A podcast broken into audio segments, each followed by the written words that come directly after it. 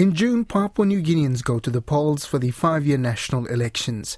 It's always a dramatic time, often violent, and will start and end dozens of political careers.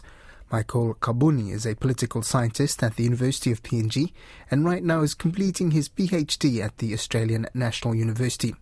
Don Wiseman caught up with him at the weekend to discuss some of the aspects of the poll. They're always remarkable affairs, Papua New Guinea elections, marked by typically a lot of violence, a lot of anger, a lot of people taking part, a lot of movement across the country. Is this election going to be any different? No, I expect everything to happen, you know, the same way. The only concern now is with COVID 19. And I was in Port Moresby when the uh, by election for Port Moresby Northwest was conducted after Mekere Morauta died. And it was during the height of COVID 19, but people were not following the instructions that were given, social distancing, mask, all of these things. And the concern is that, and that was within the city. In the rural areas, you'd expect things to be much worse than that. So after the 2022 election, after that campaign period and, and voting and everything is done, uh, Papua New Guinea might see uh, one of the worst COVID-19 scenarios but apart from that, the level of violence, I don't see how that can be reduced. All the challenges that are associated with tribal fights, like just this week, uh, 19 people were killed up in Tari. So it's looking bad. There is going to be a significant police presence. There has been in all the, the, the recent elections as well. It's never big enough, though, is it? Yeah, well, police presence, police defense, and uh, correctional services forces are a big part of PNG elections, at least in the last couple of elections. But violence still continues to uh, get worse. In 2017, more than 200 people were killed in electoral violence, violence that were directly related to elections. So, yeah, there are calls for uh, help from Australia especially Australian Federal Police, but we, we don't know how that's going to go. In terms of issues, it's a very local affair, isn't it? There's not a lot of national focus in terms of PNG as far as the election goes. It's all about the community. Yeah, political parties have not taken foothold in PNG. The voters don't vote based on, you know, party alliance or party policies. So it's a very local affair partly because of the way subsequent reforms in Papua New Guinea have, have, shaped the role of the politician to be. So the politicians are not lawmakers, they are service deliverers. And sometimes, you know, commentators refer to them as walking ATMs.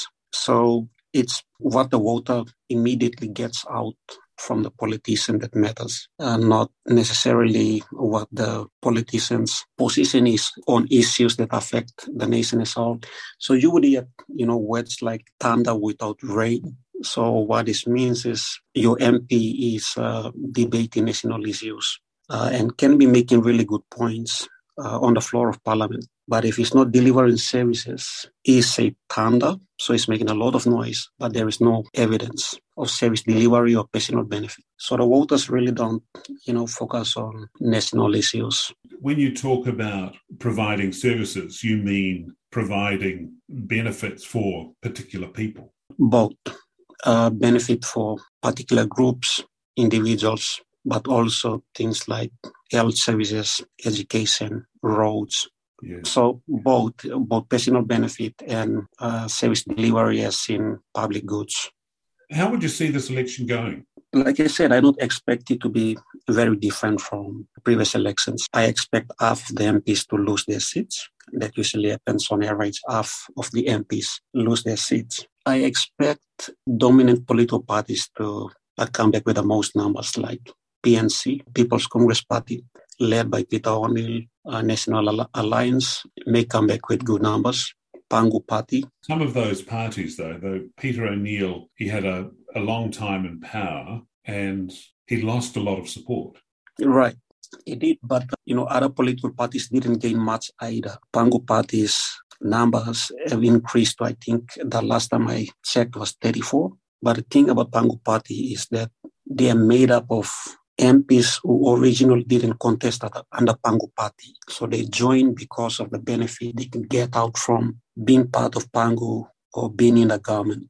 So the same politicians will switch if Pangu does not have the majority after 2022. So it's really anybody's game. Uh, you cannot rule out PNC, which is about 12 MPs at the moment. So if one of the political parties has a slight advantage, you will see MPs leaving their political parties and moving to the one that has slight advantage, just to be on the side of the party that forms the government because the organic law on integrity of political parties and candidates gives priority to party with the largest number to form the government.